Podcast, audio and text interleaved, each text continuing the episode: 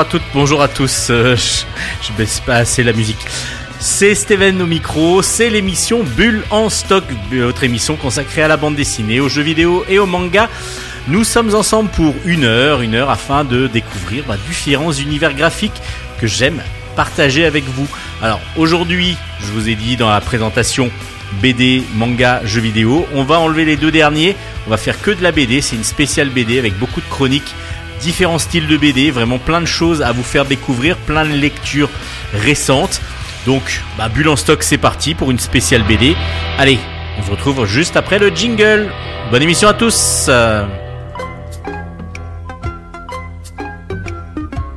Chronique bande dessinée.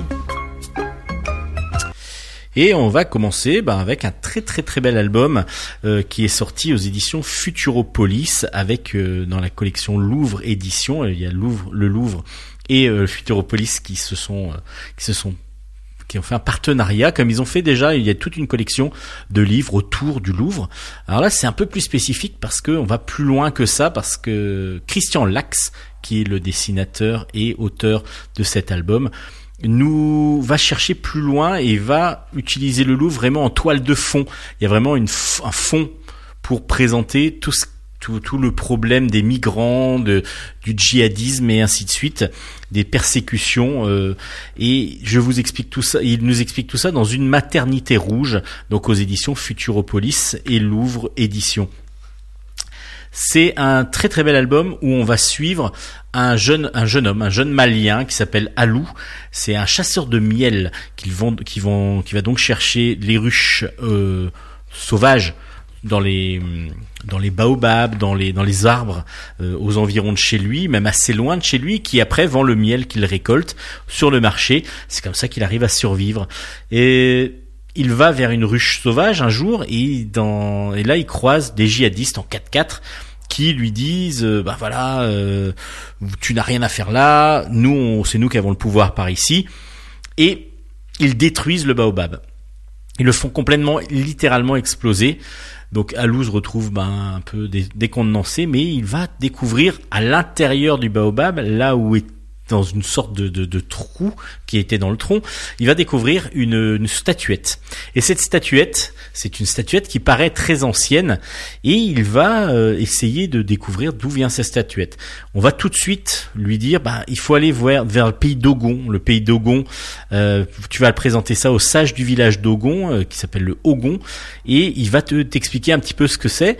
Et puis quand il arrive là-bas, le, la personne qu'il rencontre lui dit tout de suite "Oh là là, c'est un trésor, un trésor d'Ogon, vraiment une sculpture qui n'a pas de prix et qui a une très très grande valeur." Et il y en a une autre au Louvre, parce que le, le chef du village a, le, a, déjà travaillé lui en France. Il a été obligé de, de, de, repartir au Mali, mais en tout cas, il, est, il a travaillé en France et en particulier au Louvre, dans, les, dans une école d'art. Il a donc travaillé au Louvre et il y avait déjà une maternité rouge. Alors pourquoi une maternité? Parce que c'est une femme avec un enfant dans les bras. C'est celui qui est celle qui est au Louvre. Et là, c'est une femme avec euh, enceinte, donc qui n'est pas encore mère, mais enfin qui va devenir mère et qui est mère porteuse pour l'instant. Enfin, elle est encore en train de, de porter son enfant. Elle n'a pas encore, euh, elle n'a pas encore accouché. Et le, le chef du village lui dit mais voilà, il faut absolument que euh, tu, c'est un trésor national. Ici, il y a les djihadistes qui sont, qui font tout pour pouvoir détruire tout ce qui est culturel et tout ce qui vient du temps ancien, en particulier de la culture ancienne euh, dans le pays. Donc, il faut absolument que tu puisses partir protéger la maternité rouge et que tu puisses donc partir. Et, le, et voilà Alou qui accepte la mission.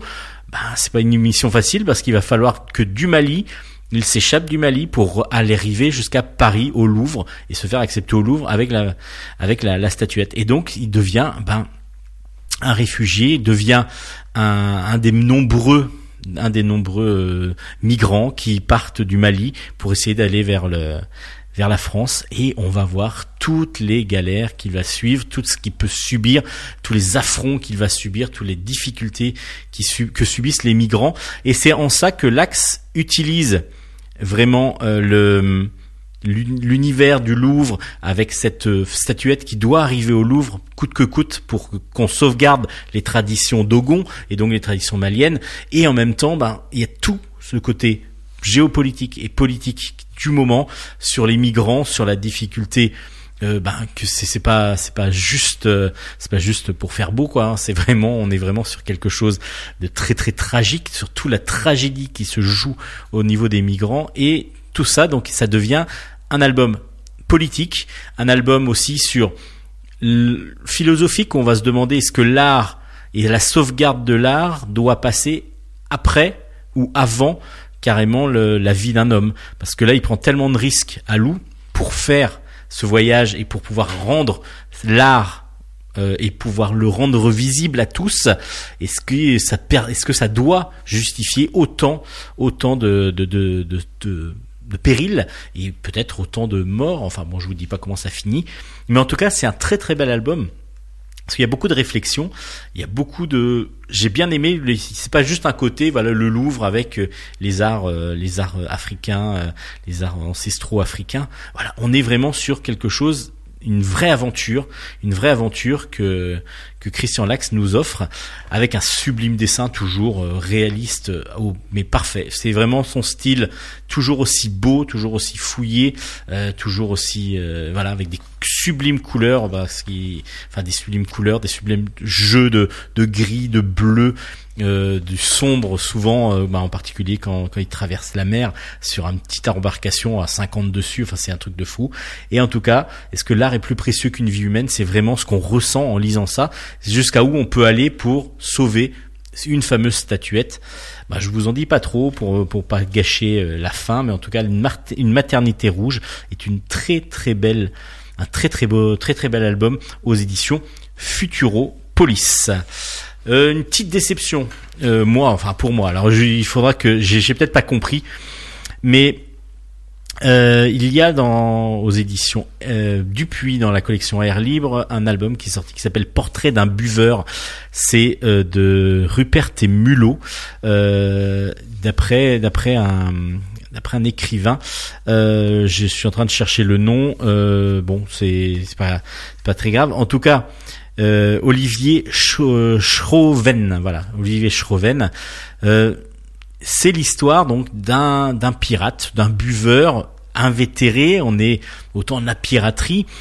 On suit donc un, un homme qui s'appelle Guy, euh, qui n'attend qu'une chose, c'est de pouvoir boire, boire, boire et se rendre sous, complètement sous, jusqu'à ne rien savoir que faire un moment donné, bah, il va aller euh, dans, dans un bar, il va aller ensuite, il va avoir plein d'aventures comme ça et on va le suivre, on va suivre toute sa, toute sa, ses pérégrinations d'alcooliques, de qui, qui vont qui vont le faire aller de plus en plus loin et de plus en plus sans morale en plus souvent parce qu'il a aucun état d'âme, il, il a aucune morale.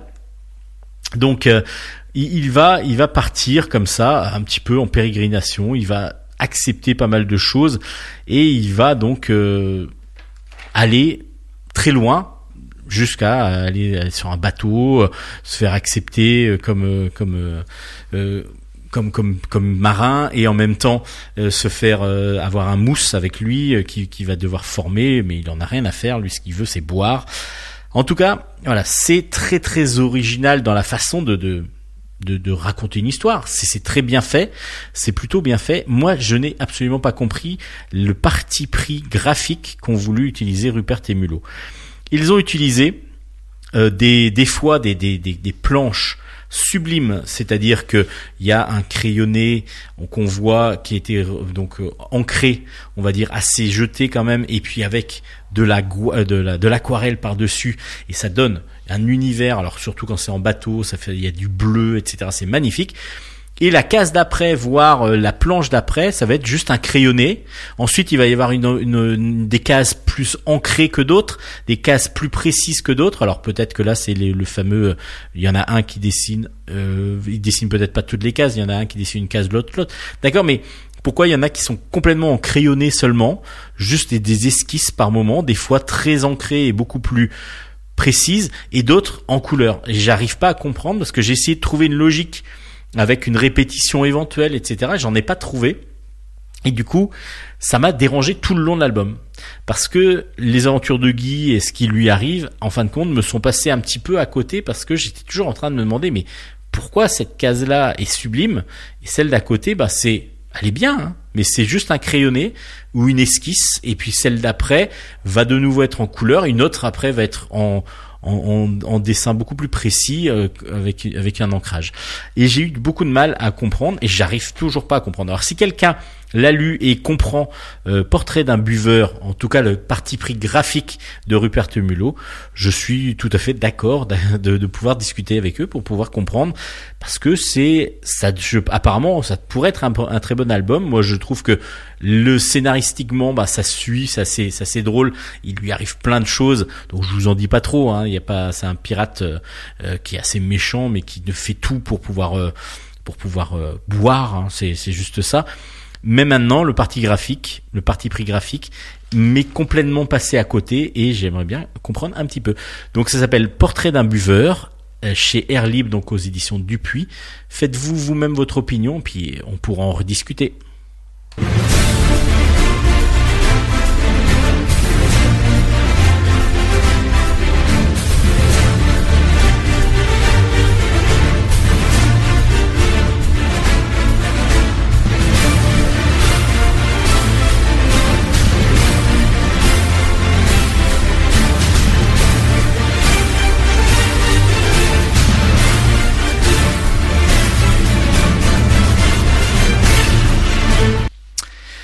On continue dans un autre style avec Amour, Gloire et Vegan de Clara Cuadrado.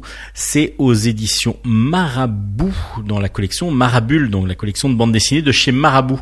Euh, c'est donc ben, un album sur le véganisme. Il va y avoir traité par chapitre des interrogations que vont se poser ceux qui ne sont pas véganes, des justifications que pourraient euh, aussi accepter et prendre les véganes pour pouvoir discuter peut-être plus facilement avec certains. Et puis surtout des situations drôles que, vivent les véganes. Les véganes, je vous rappelle, c'est ceux qui ne mangent aucun aliment venant d'un animal. Donc c'est-à-dire sans œufs, sans lait, euh, et puis évidemment bah, tout ce qui est viande euh, et, et, autres, autres qu'ils ne mangent pas donc tout, légumes.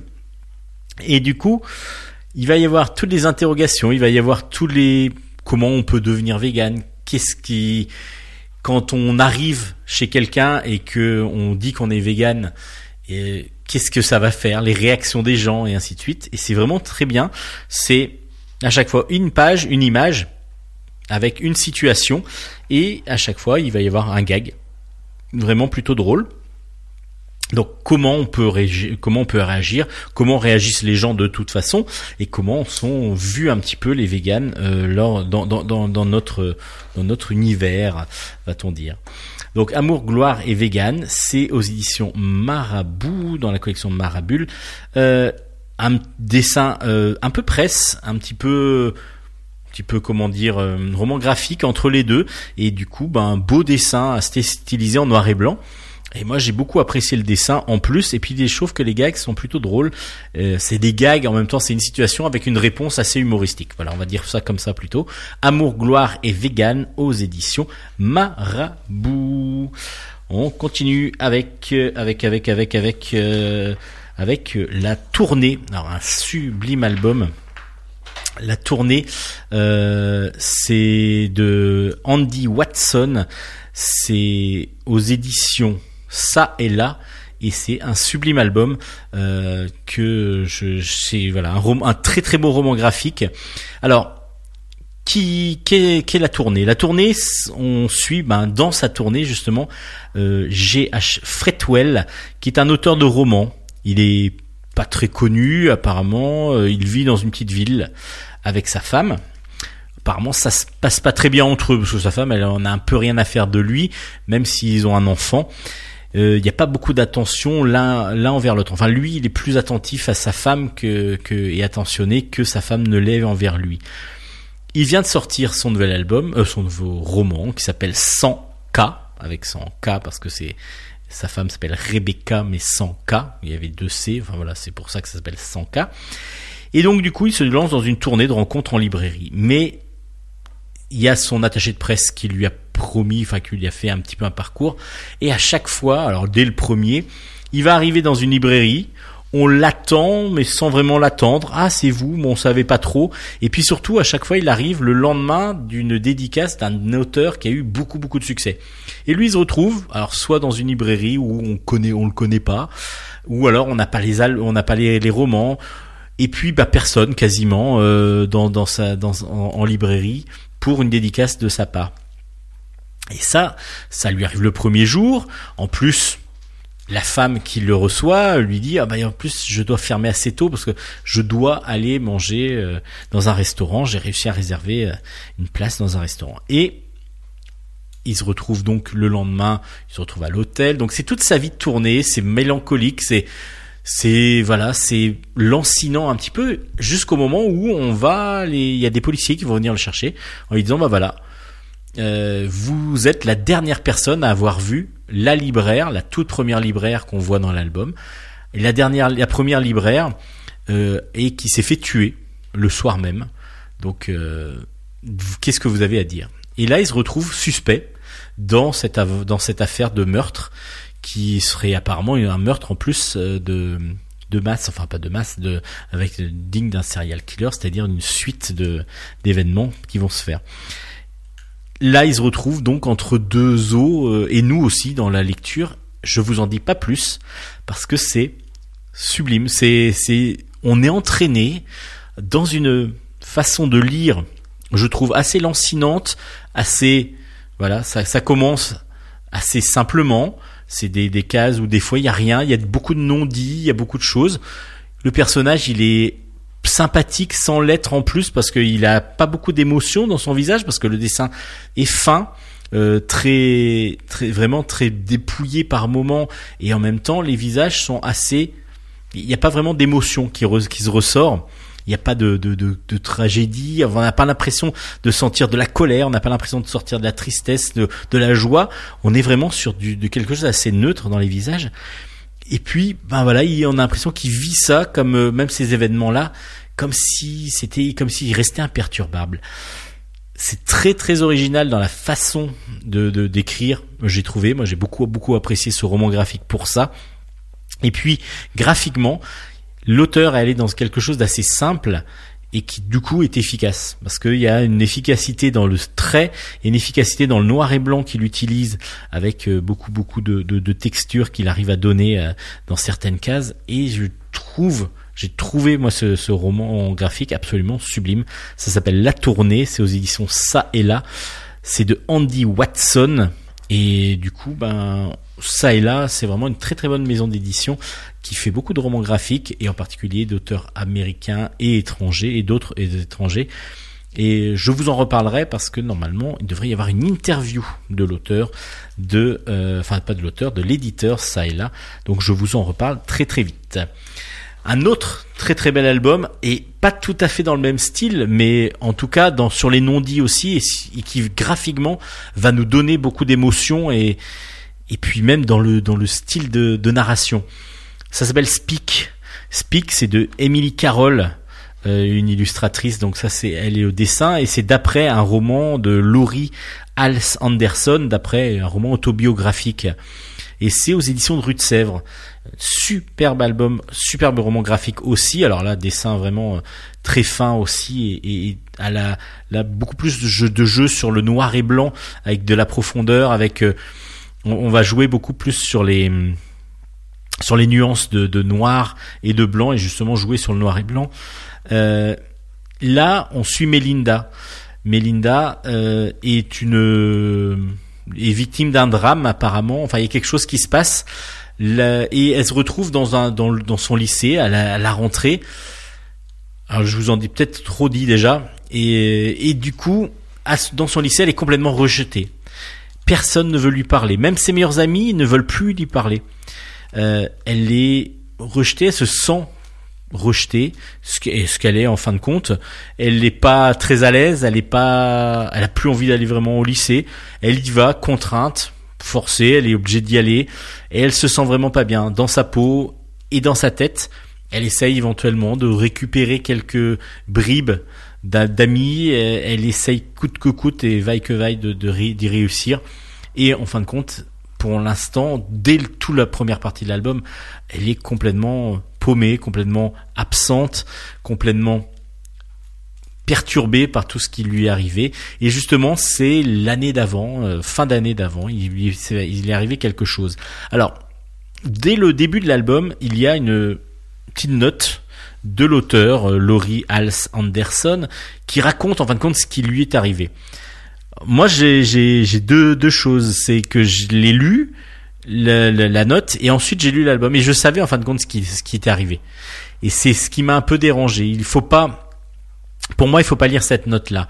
J'ai par contre un ami qui a lu l'album et qui m'a dit le fait qu'il euh, qu'il ait qu'il ait lu la note et qu'il sache ce qui s'était passé, ça lui a permis lui de mieux comprendre dès le début ce qui se passait et donc de recomprendre, de, de, de, rencontrer, enfin de, de comprendre pardon les ressentis, les ressentis qui sont énormes, les émotions qui sont énormes et qu'on arrive vraiment bien à situer et à ressentir en lisant l'album. Et lui, il a, il a préféré comme ça. Et j'ai presque, voilà, j'aurais presque préféré peut-être ne pas lire la première page avec la, la, la, petite, la petite note de l'auteur de base, et puis lire l'album et en découvrant vraiment ce qui s'est passé à la fin. Tandis que bah, lui, il a aimé de, dans cette façon-là, comme ça, de, savoir et de d'avancer petit à petit. Deux, deux lectures différentes. Vous pouvez, moi je pense, ne pas lire la, la note et puis comme ça découvrir et peut-être relire rapidement ensuite l'album qui est euh, assez rapide à lire, assez facile à lire parce que il y a beaucoup, comme je comme je vous disais, bah, ça passe beaucoup par les émotions, mais du dessin aussi. Le dessin donne beaucoup d'émotions. Là, on ressent vraiment les émotions. C'est marrant parce que dans la tournée, au contraire, les émotions sont assez cachées. Là, au contraire, on les ressent on ressent le mal-être, on ressent le, le désespoir par moment, la tristesse, et rien que la couverture, vous voyez un gros plan sur euh, le visage, la moitié du visage de, de Melinda, et avec une larme qui lui coule sur la joue, et c'est voilà, ça, on ressent l'émotion. C'est superbement bien dessiné pour tous ces ressentis d'émotion. Et j'ai adoré cet album pour ça. Donc ça s'appelle Speak aux éditions Rue de Sèvres. Je vous le conseille grandement, grandement, grandement. C'est vraiment un sublime album.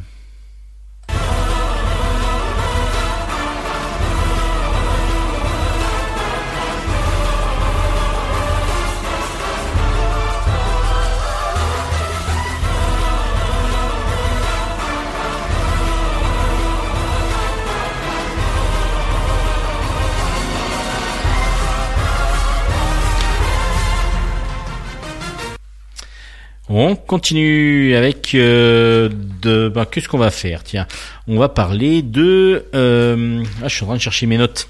Je suis en train de chercher mes notes. Euh, de quoi on peut parler Dans la forêt des lilas, tiens par exemple. C'est un récit de Nathalie Ferlu au scénario, de Tamia Baudouin au dessin et c'est chez Delcourt. Alors c'est dans la collection jeunesse. Moi je l'aurais peut-être pas mis dans la collection jeunesse parce que c'est quand même assez sombre de quoi ça parle On va suivre Face, qu'on appelle la comtesse, euh, qui habite euh, donc euh, dans un petit un petit hameau dans dans à pas loin de Londres apparemment, en tout cas dans la campagne de londonienne, donc en Angleterre. On est à l'époque victorienne et on se retrouve elle se retrouve dès le début, on la retrouve, on la rencontre avec son, avec ses amis. Alors ses amis, c'est qui? C'est un chat habillé avec qui elle discute beaucoup, et puis aussi une biche, une superbe biche, elle aussi habillée. Il y a un poisson, il y a des étoiles qui volent, euh, et elle discute avec tout le monde. Et on se rend compte dès les deux premières pages qu'en fin de compte, elle est dans une, dans un rêve, dans un monde qu'elle s'est créé, imaginé. Et c'est ce monde qu'elle retrouve tous les soirs lorsqu'elle est seule et justement qui lui évite, qui, lui permet de rester adulte, euh, enfant plutôt, et qui lui permet de d'attendre le, passage à l'âge adulte en se disant que de toute façon elle, elle, ne deviendra pas adulte, donc il y aura pas de problème. Et c'est pas du tout ce qui va se passer parce que justement quand, on, quand elle revient dans la réalité, on suit elle, euh, on la rencontre de nouveau avec Charity. Charity, c'est sa sœur, sa grande sœur qui, qui s'est mariée, qui a des enfants avec un médecin de Londres Et le papa de Charity et de Face est mort. Donc il va falloir vendre la maison, le cottage, pour que Face aille à, Londres. Mais elle ne veut absolument pas y aller. Donc elle veut rester là avec sa, sa nounou, cette, cette femme de, compagnie, qui, qui pour l'instant bah, ne dit pas grand-chose. Et Charity et Face vont commencer à se disputer. Et, et vraiment ça va très mal aller. Et justement, il y a plein de choses qui vont se passer. Et Charity, euh, Face plutôt a, a aussi un problème. Il y a quelque chose qui va pas. Alors il y a tout ce qui est, c'est un voyage initiatique, une sorte de d'histoire de, initiatique où Face va euh, ne veut pas passer à l'âge adulte tout simplement. Il y a vraiment le passage de, de l'adolescence, on va dire, avec la rébellion et ainsi de suite. Mais dans ce monde de rêve et d'imagination, elle va aussi euh, se retrouver confrontée bah, à une sorte de monstre, une sorte de monstre ailé qu'il va falloir qu'elle combatte. Et donc tout ça, euh, c'est l'univers de Dans la forêt des lilas. Dans la forêt des lilas, du coup, bah, est assez complexe. Moi, j'ai trouvé euh, complexe, mais il y a bien les deux les deux parties, les deux les deux univers. Graphiquement, c'est sublime. On est vraiment sur un quelque chose un peu victorien euh, avec euh, des estampes un petit peu euh, aussi japonaises, un petit peu japonisantes parce que Tamiya Baudouin vit au Japon et, du coup il y a un côté un petit peu voilà des des, des, des, des, estampes voilà qui seraient placées là un petit peu où qui représenteraient un petit peu des tableaux et euh, j'ai moi par contre été un peu plus déçu par par le par l'univers, euh, par l'ambiance. L'ambiance est très bien réalisée, mais c'est plus par la conclusion. Alors je sais pas, j'ai, moi ça m'a un peu gêné. J'ai pas obligatoirement beaucoup apprécié l'album, euh, enfin le scénaristiquement en tout cas, euh, j'ai beaucoup apprécié l'album graphiquement. Par contre, le fait de le mettre en jeunesse, j'ai trouvé que c'était pas très approprié parce que justement il y a un côté sombre qui peut être un petit peu dérangeant parce qu'on est plus dans un conte initiatique, mais un peu violent, enfin pas violent, mais un peu sombre justement, et pas obligatoirement euh, toujours positif, ce qui est vrai dans les contes de base. Euh, les, les, contes ne sont pas toujours positifs, hein, il n'y a pas toujours des, des happy end. Là, en tout cas, dans la forêt des lilas, m'a laissé un petit peu mitigé dans, dans, mon, dans mon impression. C'est chez Delcourt. À vous de vous faire votre opinion. Lisez-le avant de le donner peut-être à vos enfants. Mais je l'aurais mis euh, plus euh, voilà ado adulte ça ça m'irait très bien plus qu'enfant. Mais en tout cas c'est un sublime album graphique.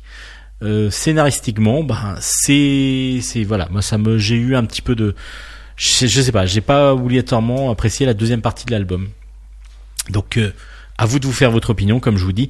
Et c'est euh, comme ça que doit être que doit être vécue la bande dessinée. Il faut que chacun puisse se faire son opinion et que chacun puisse trouver son bonheur dans les différents albums. C'est pour ça que je vous les présente. Des fois je l'ai aimé, des fois j'ai pas aimé. Et pour autant, voilà, je vous dis ce que j'en pense. Ça ne veut pas dire que c'est évidemment la dernière chose et la chose ultime, la connaissance ultime qui, qui est là quoi. C'est chacun doit se faire son opinion.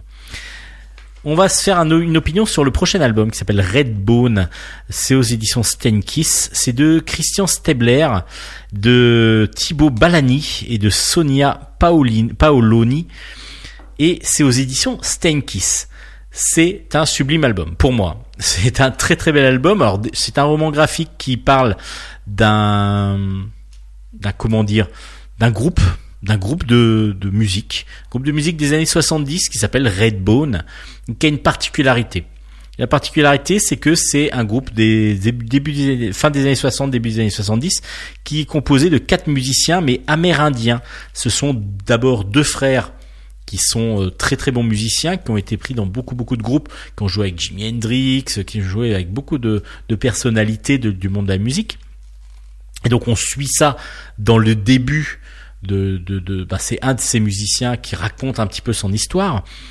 Et puis euh, il euh, ils se ils se rendent compte que leur talent de musicien pourrait très bien leur permettre aussi de véhiculer quelque chose autour de leurs origines parce que ce sont des Amérindiens donc des Indiens d'Amérique et ils vont former un groupe juste d'Amérindiens ils vont créer leur groupe qui va commencer à avoir du succès parce que ce sont des très bons musiciens, parce qu'ils font des très bonnes musiques.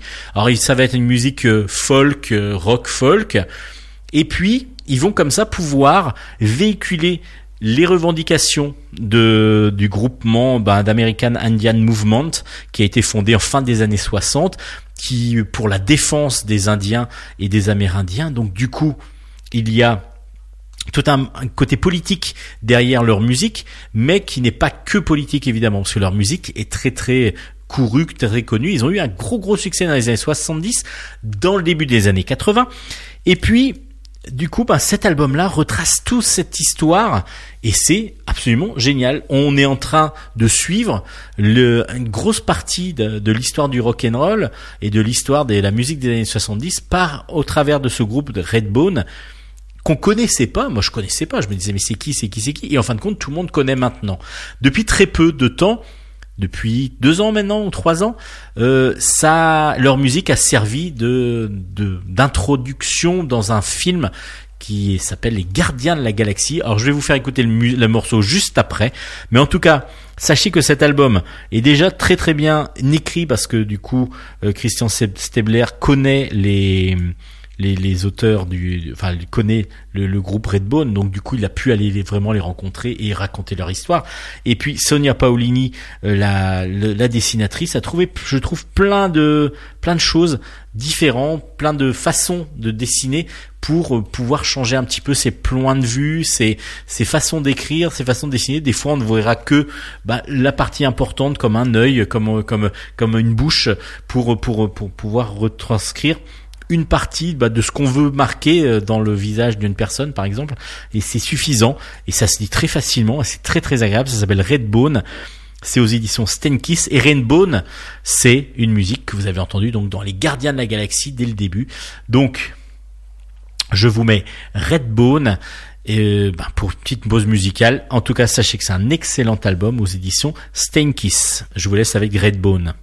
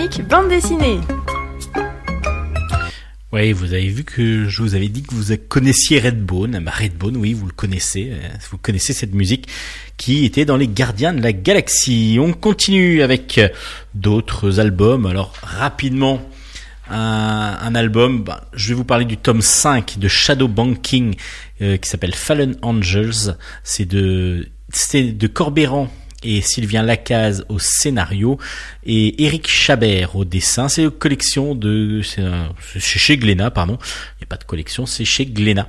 Alors, Shadow Banking, c'est un, là je vous parle du tome 5 parce que c'est la fin, c'est la conclusion d'un, du thriller Shadow Banking, un thriller financier qui a eu donc 5 tomes et qui permettait, ben, on suivait depuis, euh, là c'était en 2008, euh, enfin en tout cas dans l'album. Hein.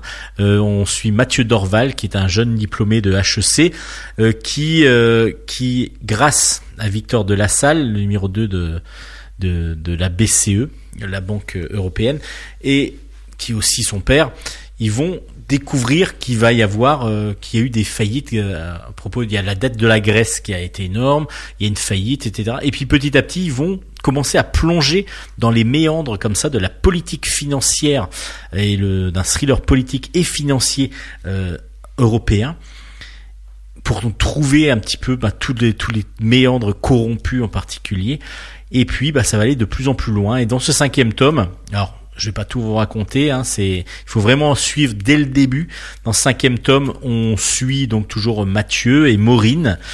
Et puis bah il y a de plus en plus de morts autour d'eux, mais ça va se finir, ça va bientôt se finir parce que euh, savent euh, qui euh, qui est le commanditaire de tout ça, qui est le manipulateur de toute cette arnaque, on va dire, toute cette manipulation banquière. Et du coup, ça va se jouer au euh, en Chine cette fois-ci. Le dernier acte se joue en Chine. Et puis, bah, c'est pour ça qu'il y a le nouvel an chinois là qu'on voit sur la couverture de Shadow Banking, tome 5. Euh, Alors superbe dessin réaliste de Rick Chabert, euh, toujours. Et puis bah, scénaristiquement, c'est profond, c'est c'est bien fait, c'est haletant. Et puis en même temps, bah, on comprend un petit peu tous les méandres comme ça de la politique, de, de tout ce qui est la la, finance internationale, et eh ben c'est plutôt bien fait. Euh, il faut vraiment s'y accrocher et surtout commencer de le premier tome. Ne n'essayez pas de faire euh, un tome comme ça au hasard, vous vous, vous serez perdu dès le début. Ça s'appelle donc Shadow Banking, tome 5 aux éditions Glénat. Kill or Be Killed, le tome 4 encore une fin aussi. Euh, c'est de Ed Brubaker, Shane Phillips et, et, Brett, euh, Elizabeth Brazeweather à la couleur pour Elizabeth Brazeweather et Brubaker au scénario, Shane Phillips au dessin. Un superbe album qui clôt ce quatrième, euh, ce quatrième, bah, ce cycle de chez Delcourt Comics. je vous ai déjà parlé beaucoup de, de cet album-là parce que je vous ai fait les trois premiers on suit Dylan, Dylan qui euh, a voulu se suicider et qui euh, ont une sorte de démon à sauver au dernier moment et qui lui a dit bah voilà si tu veux continuer à vivre parce qu'en fin de compte Dylan veut continuer à vivre si tu veux continuer à vivre ben tu vas avoir une chose c'est que bah ta vie ce sera celle euh, il faudra que tu tues quelqu'un pour euh, pouvoir continuer à vivre. Donc évidemment, il va essayer de tuer à chaque fois une personne qui le mérite. Et puis bah ça va pas être si évident que ça. Et à un moment donné, quand il va vouloir arrêter, il va pas pouvoir non plus parce qu'il va justement petit à petit enfin, dépérir assez rapidement. Et donc bah, de ce quatrième tome, euh, on suit toujours Dylan qui s'enfonce de plus en plus bah, dans, dans l'obscur, dans les ténèbres. Et puis bah du coup, la police de New York, elle, est aux trousses du type masqué qui s'en prend donc à tous les salopards de la ville, qui est donc, ben, vous avez compris, Dylan. On va donc suivre ce dernier tome, vraiment d'une très très grande alors c'est brutal, c'est violent, c'est super bien écrit, super bien dessiné. Kill or Be Killed, je vous avais déjà conseillé ça depuis pas mal de temps. Et ben ça vaut vraiment le coup, c'est vraiment un très très bel album aux éditions Delcourt Comics. Euh, qu'est-ce que je peux vous, de quoi je peux vous parler aussi? Je vais vous parler de Sissi, une femme au-delà des contes de fées. Alors c'est aux éditions Stenkis, c'est de Georgia Maras et c'est euh, ben, chez Stenkis. Je crois que je vous l'ai déjà dit. On va suivre la vraie vie de Sissi, Sissi l'impératrice. Évidemment, euh, c'est euh, Romy Schneider au cinéma, donc sublime Romy Schneider. Et là, on est sur quelque chose de plus réaliste, on va dire, parce que Sissi n'est pas une femme très belle au départ, parce que c'est une jeune demoiselle, une jeune femme, une jeune fille même, euh, qui a 13, 13 ans, quand euh, la Elisabeth... Euh, quand elle, Elisabeth de Bavière, donc Sissi, arrive en, en, Europe pour voir, pour accompagner sa sœur qui doit se marier avec le prince, l'empereur d'Autriche, Franz Joseph.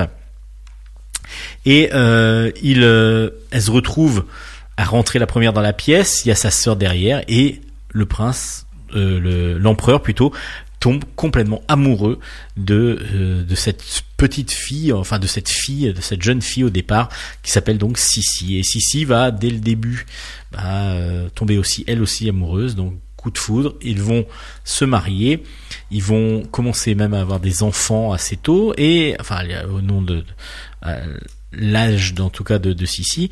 Et puis au début, ben elle va être complètement euh, phagocytée. On va lui retirer son enfant. Elle va pas pouvoir.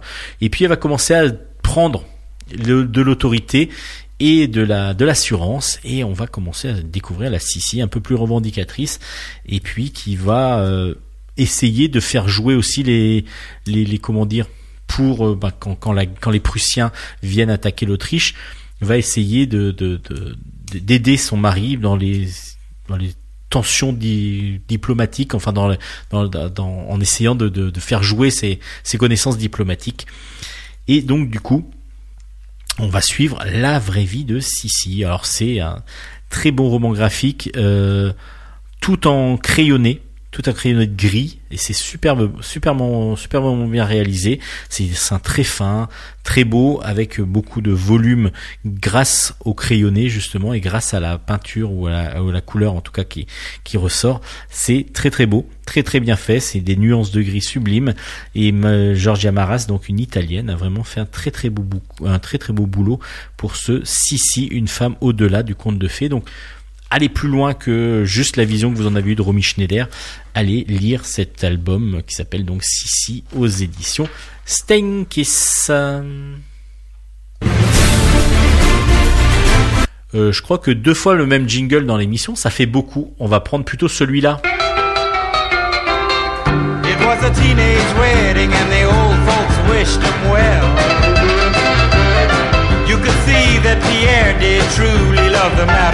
You. The young monsieur and madame have rung the chapel bell. C'est la vie, c'est the old folks. It goes to show you never can tell. Allez, on continue avec quelques albums plutôt pour aller pour pour jeunes euh, enfants, euh, ados, enfin même pour tout le monde, pour de la famille parce que c'est lisible par tout le monde, mais en tout cas c'est aussi lisible par les enfants avec par exemple Walter Appleduc. Walter Appleduc tome 1 qui s'appelle Cowboy stagiaire. C'est euh, de Fabrice R au dessin et Fab Caro au scénario. C'est complètement délirant. C'est aux éditions Dupuis. Et puis, ben voilà, c'est du cartoon, c'est du cartoon de, de western. Et puis de la parodie de western. On suit Walter Appleduc, qui est un étudiant en master de cowboy donc déjà, vous voyez déjà le délire qui commence à s'insinuer dans le, dans le scénario.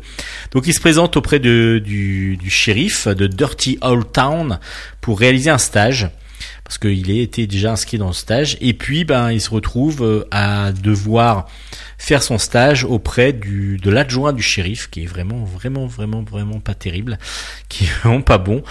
Et donc du coup tous les gros clichés tout ce qui va se passer dans un western, ben, ça va être parodié, ça va être ça va être alors les duels, ça va être les diligences, ça va être les saloons, ça va être les, les relations, et puis surtout euh, Billy, euh, Billy, Billy qui s'échappe tout le temps de la prison parce que du coup c'est ah non, c'est Billy, c'est le tuteur, pardon. Et puis il y a euh, celui qui s'échappe toujours de la prison. J'ai pas retenu son nom. Billy, c'est son, c'est le prénom du, du, tuteur, qui est donc l'adjoint du shérif, habillé en plus en rose. C'est très très drôle. Qui lui est amoureux d'une d'une jeune demoiselle, euh, Miss Rigby, et Miss Rigby, elle s'en fiche de lui complètement. Alors il y a plein plein de choses. C'est à chaque fois des strips, on va dire des demi de demi pages pour euh, pour un gag mais c'est hilarant. C'est hilarant et puis il y a un côté cartoon terrible dans le dessin de, de Fabrice R et c'est excellent. Du coup, on se retrouve avec un album frais, rigolo et puis surtout coloré, euh, euh, plein de dynamisme, plein de plein d'humour, plein de références en plus parce que Dirty Old Town, euh, Miss Rigby et ainsi de suite, c'est quand même plein de références que vous aurez et qu'on trouvera. Alors évidemment, il y a plein plein de plein de d'anachronismes Toto, euh, ouais Toto, oui tout à fait. Euh, par exemple le tipi de l'Indien, euh, du chef indien avec le lave-vaisselle et ainsi de suite, le lave-linge, c'est très drôle. Il y a vraiment beaucoup de choses, plein plein de plein de gags visuels, plein de gags dans les textes, plein de plein de rebondissements. Moi j'ai trouvé ça très drôle. Ça s'appelle Walter Appleduck. Alors je sais pas s'ils vont pouvoir faire une suite parce qu'il va falloir trouver un autre un autre angle, je pense.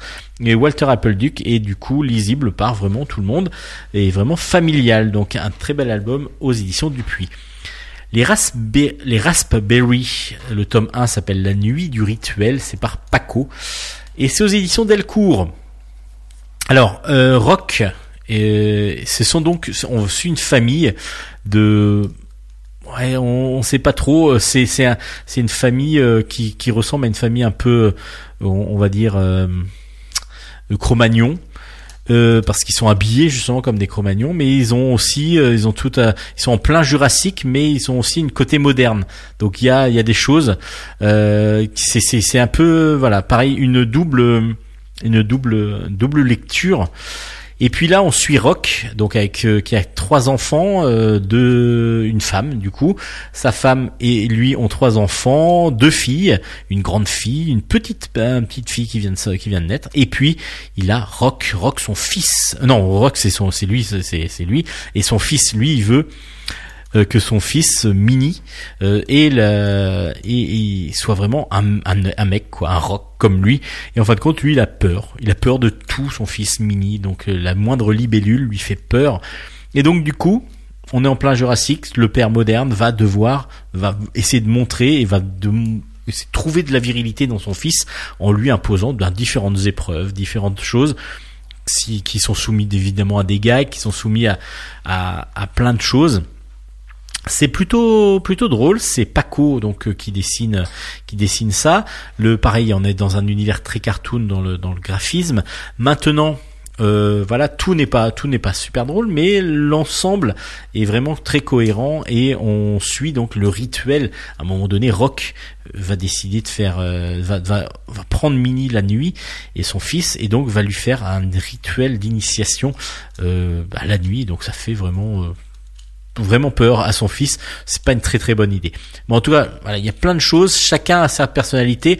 On n'est pas loin aussi de Silex and the City, on est dans, dans, un peu dans le même style. Alors c'est une série qui avait commencé apparemment sur Instagram. Je connaissais pas sur Instagram, donc c'était des gags sur Instagram et donc la première aventure complète des Raspberry, c'est euh, sorti chez Delcourt par Paco au scénario et au dessin. Je vais vous passer maintenant, alors non, je vais vous en parler d'abord. Je vais vous parler euh, de, l'album euh, qui, qui, dont, je vais, dont je vais parler. Hop, si je trouve mes notes que je ne retrouve absolument pas, euh, je vais vous parler de Kid Noise. Kid Noise, c'est un album. Alors, ah, il est là. Voilà, j'ai trouvé mes notes. Ouais, youpi. Kid Noise, le tome 1 s'appelle L'homme à la tête de singe et c'est de Kid Toussaint en scénario avec Kid Noise aussi au scénario et de Octoto au dessin. C'est sorti chez Dupuis. Alors, Kid Noise, Là, dans l'album, je vais vous raconter l'histoire de l'album. Euh, on suit euh, Sam. Sam traverse une, est vraiment pas très très bien dans dans sa peau parce qu'il vient de perdre sa maman. Il est avec son père et sa sœur, mais son père et sa sœur, pareil, ne savent pas vraiment qui, ce qui, voilà, ce qui ressemble. Il, il, se sent pas bien. Il se sent vraiment pas bien et on le ressent vraiment dans l'album. Et puis un jour, ils vont leur, une nuit faire euh, faire une sorte de voilà ils vont ils vont rouler et puis ils vont croiser euh, un, homme à tête de singe justement dans une, Ford Mustang des années de 77 exactement. Et puis euh, cet homme il a une tête de singe. Et puis il est à la recherche de quelque chose. Alors on comprend pas trop bien au départ. Et en fin de compte on suit cet homme s'appelle donc Kid Noise il est jailli, il a jailli d'une autre dimension qui s'appelle Nowera et c'est un livreur, un livreur qui doit livrer des boîtes à des personnes précises. Alors, il doit livrer une boîte à Sam justement et Sam euh, ne reçoit pas la boîte parce que justement Kid Noise l'a perdu. Donc, ils vont partir à la recherche de la boîte et la boîte ce serait les, rêves, le futur un petit peu de, de la personne à qui euh, quelque chose qui lui permettra d'aller plus loin et de passer des fois des étapes difficiles à la personne qui reçoit la boîte. Donc pour l'instant le premier tome est assez encore euh, voilà, on met en place le l'histoire, on met en place l'univers et en même temps c'est super bien vu. Il y a deux univers vraiment donc il y a Nowera alors au début on comprend pas trop et il y a vraiment un passage entre les deux grâce à des triangles euh, grâce à des triangles de lumière un petit peu. Et puis Kid Noise. Kid Noise est un donc un, personnage assez intrigant parce que c'est un humanoïde c'est un humain avec un visage de, singe avec une tête de singe habillé avec une casquette qui a l'air très moderne en même temps qui fait des tags et puis qui roule toujours en Mustang 77 et en fin de compte quand on connaît, alors moi je connaissais pas à vrai dire, et maintenant je connais, c'est euh, Kid Noise est un très grand DJ, DJ belge. Et justement, il est toujours un peu comme les Daft Punk sont toujours sous leur masque, euh, sous leur casque plutôt. Kid Noise est toujours derrière son masque de singe. Alors peut-être que c'est pas un masque, peut-être que est vraiment en singe, mais en tout cas voilà, quand il quand il le mixe et qu'il fait donc des, des sets de DJ, il est toujours habillé comme ça avec son visage de singe, son visage de, de son visage de singe et sa casquette. Et du coup, cet album pré complète, on va dire, son univers. C'est un univers comme ça, bah, il met en, il se met en situation son personnage de Kid Noise sur scène dans un univers d'album et c'est rend super bien. Pour l'instant, en tout cas, c'est très intrigant. J'ai hâte de voir la suite parce que pour l'instant, on est encore sur il y a beaucoup de questions qui se posent et on a envie d'en connaître davantage. Donc le premier tome de Kid Noise, alors super bien dessiné façon euh, vraiment on est vraiment dans, le style Spirou et, et, franco-belge qui, qui humoristique et ça marche super bien et en même temps c'est assez intrigant parce que comme je vous dis les deux univers sont assez euh, assez intrigants. On a euh, voilà ce personnage là qui tout tout est intrigant pour l'instant et on attend la suite avec impatience. Ça s'appelle Kid Noise donc le tome 1 l'homme à la tête de singe. Et puis bah, je vais vous faire écouter bah, Kid Noise euh, dans, dans l'émission Bulle en stock. Do You Know euh, Une petite pause musicale avec Kid Noise.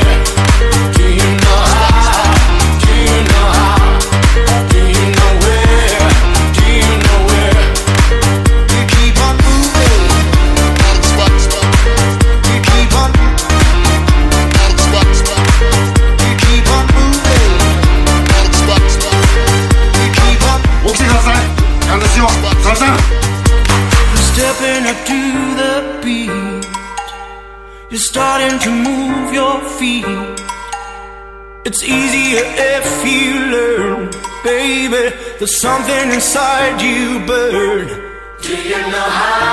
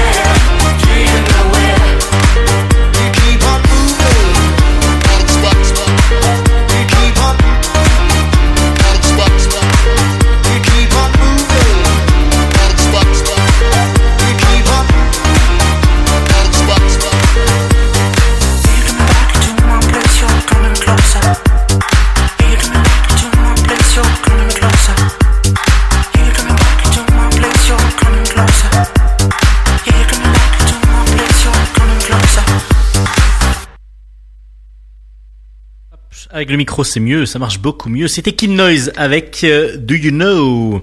On va finir euh, ben, l'émission avec. euh, ben, j'ai encore des albums tiens pour jeunesse, mais j'ai aussi j'ai, un album un peu plus érotique carrément pour pour les pour les adultes. On va finir d'abord. On va commencer par Lily a des nénés. Lily a des nénés, c'est par Joff, Geoffroy Barbet Massin exactement, mais on, on appelle Joff et c'est aux éditions Casterman. Lily a des nénés, bah c'est il y a beaucoup de choses qui sont dites dans le titre, mais on va suivre Lily. Lily, elle a 10 ans, elle habite dans un petit village de Bretagne, dans le Finistère, qui s'appelle Port-Salle, et elle est euh, ben, là en vacances dans la dans cette euh, ville de 200 habitants euh, où il n'y a pas grand chose. C'est un port, donc du coup il y a beaucoup de pêcheurs, beaucoup de poissons, et elle est avec son jumeau Titouan. Et s'ennuie un petit peu, mais à part que elle est elle s'ennuie, mais euh, elle est secrètement amoureuse de Joshua. Euh, et donc du coup Joshua elle n'y arrive pas. Elle n'arrive pas à pouvoir le contacter parce que Joshua est un peu plus grand qu'elle. Et puis surtout il est très populaire il est assez inaccessible il est un peu bad boy le bad boy de Port-Salle un jour Titouan essaye de rejoindre la bande de, de, de Joshua justement. Et il peut pas aller à un des rendez-vous c'est c'est euh, Lily qui arrive à avoir à intercepter le message et elle va se faire passer pour Titouan pour pouvoir accéder un petit peu au milieu et à l'univers de Joshua. Alors qu'est-ce qui va se passer exactement? Et puis surtout, ben quand on, est vraiment identique à son frère, on est on est ressemble beaucoup. À part que là, ben, il y a aussi l'adolescence qui arrive petit à petit. Bon, on a 10 ans seulement, mais on commence à avoir des nénés. Et justement, il y a cette transformation elle va se faire passer pour son frère, mais elle découvre en même temps que son corps change. Donc du coup, bah, est-ce qu'elle va se faire prendre ou pas? Parce que Lily commence à avoir des nénés. Alors c'est un album euh, déjà euh, très coloré parce que c'est des craies. Alors je sais pas comment il a dessiné exactement l'auteur, mais on a l'impression que c'est des craies un petit peu comme les craies d'art et ainsi de suite, crayons de couleur, autrement très très fortement euh, utilisé. Mais en tout cas, c'est très très beau graphiquement. C'est très c'est très beau, euh, voilà, c'est graphiquement, on, ça donne envie de rentrer dans l'univers. Et puis l'histoire est très très gentil en même temps c'est simple mais en même temps il y a il y a tout l'ambiguïté de cette jeune demoiselle qui euh, qui est qui se sent pas obligatoirement bien dans sa peau et qui en même temps a une, une envie de pas mal de choses qui est assez débrouillarde et assez franche du collier elle y va quand même assez vite donc c'est un beau récit initiatique euh, qui qui vraiment grâce à ce à cet univers graphique qui a été mis en place par Geoff offre des planches absolument sublimes. Euh, on voit vraiment les, des belles couleurs avec euh, la mer et ainsi de suite qui sont très très bien rendues. C'est énergique, c'est beau, c'est graphiquement vraiment sublime et donc euh, vraiment un album à retenir. Lily a des nénés aux éditions Casterman de Joff, un très très bon album jeunesse et qui vraiment plaira à tout le monde. Euh, Lily a des nénés. Perseus, c'est sorti aux éditions Delcourt. C'est le tome 1 qui s'appelle La vengeance de Médusa. C'est de Didier Hakoun euh, au scénario euh, avec Tien Tran, Tran pardon, au scénario aussi et Antoine Ettori au dessin. Et du coup, Perseus, c'est une revisite de, la- de- du, mythe de Persée. Alors, là, on va suivre Persée justement, qui a 8 ans et qui va délivrer euh, sa mère, qui euh, d'une créature qui a usurpé le, le trône d'Argos. Oui, parce que Persée se rend compte assez vite que euh, son son père, le roi, le roi d'Argos, euh, n'a pas été, euh, ne ressemble pas à son à son père. Il y a quelque chose qui va pas dans sa façon d'être, dans sa façon de de, de, de, répondre en particulier.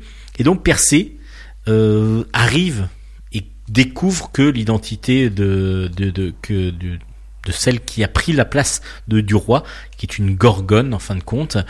Et puis ben il va devoir à cause de ça s'échapper de, de cette de sa, de sa ville parce que ben il est poursuivi par tous les gardes et en particulier par Narcissos euh, qui qui font qui sont assez euh, qui, qui est lui assez imbu de sa personne et puis qui est un, un chevalier assez redoutable quand même. Et donc lors de sa fuite, il part, euh, il part et il se retrouve avec deux matelots.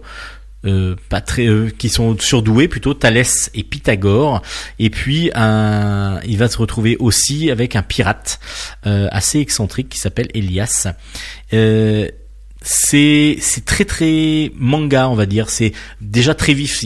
On a vraiment l'impression d'être dans une aventure dès le début des premières planches. On, on plonge dans l'aventure parce que dès le début c'est une poursuite. On arrive dans une poursuite on arrive dans dans une scène d'action. Et ensuite on va découvrir petit à petit qui sont les personnages pourquoi Persée est là et ainsi de suite. Et on va comme ça suivre euh, les aventures jusqu'au bout. C'est très entraînant très dynamique. Et puis le dessin euh, et justement un style manga euh, très dynamique. Donc du coup ça donne beaucoup beaucoup de vivacité euh, à la lecture au dessin et puis donc à la lecture parce que la lecture se fait très très facilement. Ça s'appelle donc Perseus aux éditions Delcourt. Le premier tome est vraiment très très prometteur. J'ai beaucoup apprécié ce premier tome. Et euh, je pense que ça peut être voilà pour ceux qui apprécient les légendaires pour ceux qui apprécient toutes ces aventures euh, très dynamique et mangakesque, on va dire presque par moment. À part que là, bah, on a sur un, sur un mythe de la mythologie grecque.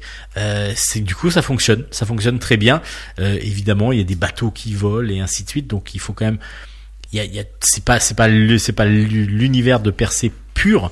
On est vraiment sur une adaptation du, mythe mythologique dans cet album qui s'appelle donc Perseus, le tome 1 aux éditions Delcourt. Et puis je vous avais dit un album vraiment beaucoup plus adulte pour finir, L'herbier sauvage, le second livre de L'herbier sauvage, de Fabien Vellman au scénario, David Prudhomme au dessin. C'est dans la collection Noctambule chez Soleil. Alors l'herbier sauvage, c'est quoi? Fabien Vellman est allé rencontrer ben des plein de personnes. Il s'intéresse à, à ses contemporains et a recueilli beaucoup de témoignages, des expériences, des souvenirs, mais vraiment intimes, des personnages, des des des, le- des aventures sexuelles, des choses qui lui qui leur en sont arrivées, les choses les plus improbables des fois, des choses voilà. Et donc du coup, ben, ça va être recueilli par Fabien Vellman. Ça a été recueilli par Fabien Vellman. Il a, il en a fait donc comme ça. Il a pris les, des histoires les plus, les plus, les plus importantes. Et puis, enfin, c'est pas des histoires, c'est des, oui, c'est des, des récits.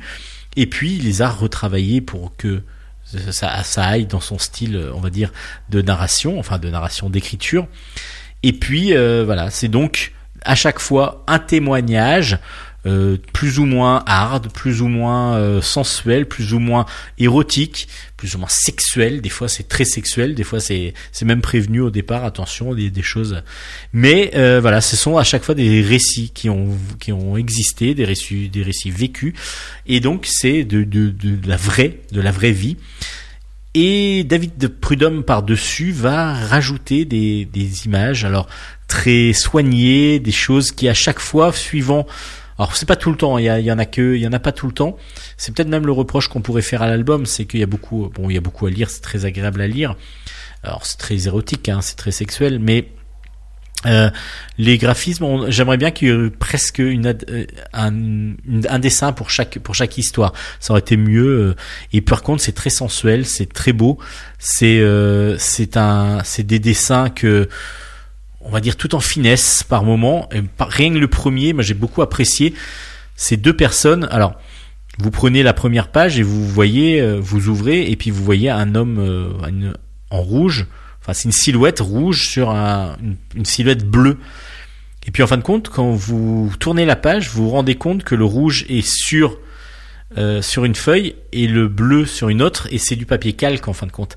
Et quand vous les, quand vous ouvrez, bah, le rouge ça arrive à gauche, le bleu arrive à droite, et quand vous regroupez les deux, bah, c'est comme s'ils étaient en train de faire l'acte sexuel. Et c'est, c'est, moi j'ai trouvé ça d'une poésie terrible. Ces deux pages là déjà, et c'est dès le début de l'album, et ça j'ai trouvé ça sublime sublime et puis bah c'est un petit peu comme tous les dessins euh, c'est euh, c'est une une rencontre graphique euh, assez des illustrations assez charnelles de David Prudhomme.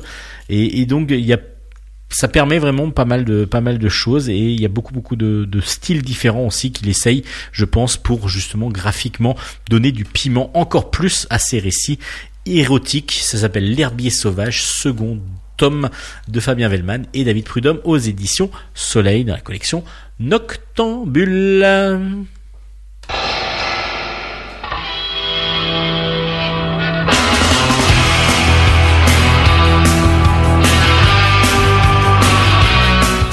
Et oui, c'est la fin de Bulle en stock pour cette semaine. Bon, on a vu, je présenté pas mal d'albums quand même. En tout cas, bah, si vous voulez connaître, tous ces albums-là, si vous n'avez pas eu le temps de prendre des notes, n'hésitez pas à aller sur la page Facebook, la page Facebook de l'émission qui s'appelle Bulle en stock, Bulle avec un S. Et vous aurez la liste de tous les albums et toutes les références pour pouvoir les découvrir par vous-même. Donc euh, c'est dans la rubrique, euh, bah, dans la rubrique euh, sur la page Facebook Bulle en stock. Vous pouvez aussi laisser des messages, hein, me dire coucou Steven, c'est bien, c'est j'aime bien l'émission. Coucou Steven, j'ai pas du tout aimé et il faut me le dire pourquoi surtout parce que j'aimerais bien pouvoir m'améliorer si besoin. Euh, oui, on a toujours besoin. Vous pouvez aussi retrouver tous ces autres, enfin toutes ces, toutes ces podcasts et tous ces, tous ces liens aussi, bien sûr, sur la page Facebook, on peut télécharger la, ou écouter les émissions précédentes aussi, hein, celle-là et les, et les précédentes. Mais vous pouvez aussi aller sur la page de radiolézard.fr dans la rubrique émissions et dans la partie bulle en stock, on a notre petite page de Facebook, euh, de, de sur le Radio Lézard. En tout cas, c'était encore un réel plaisir d'être avec vous euh, derrière le micro et de vous présenter tous ces albums. On se dit à la semaine prochaine. Merci d'avoir écouté, merci d'avoir été là. C'était Steven et je vous dis bah, très très bonne lecture à tous. Allez, on se dit à la semaine prochaine. Bye bye bye bye bye.